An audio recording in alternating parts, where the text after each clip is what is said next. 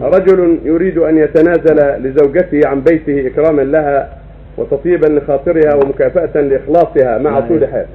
رجل يريد أن يتنازل لزوجته عن بيته إكراما لها وتطيبا لخاطرها ومكافأة لإخلاصها معه طول حياته وتحملها المشقة معه، فما حكم ذلك؟ لا بأس إذا تنازل عن بيته لها عطية لها صحيحة بسبب إكرام هذا خدمة هذا وعملها الطيب، فلا بأس يتنازل لها عن بيته إذا كان صحيحا لا مريضا. أما إذا كان مريض ليس له أن يتنازل لها لأنها وارثة وليس لها شيء وليس له يوصي بها وصية، وارثة وصية له. لكن إذا كان صحيح وراد يعطيها بيته وهو صحيح سليم لا مريض ولا وصية، بل يعطيها عطية ناجزة لأنه امرأة صالح خدمته وقامت بحقه وأحسنت عفته، فهذا من مكارم الأخلاق ومن محاسن الأعمال ولا بأس به. نعم.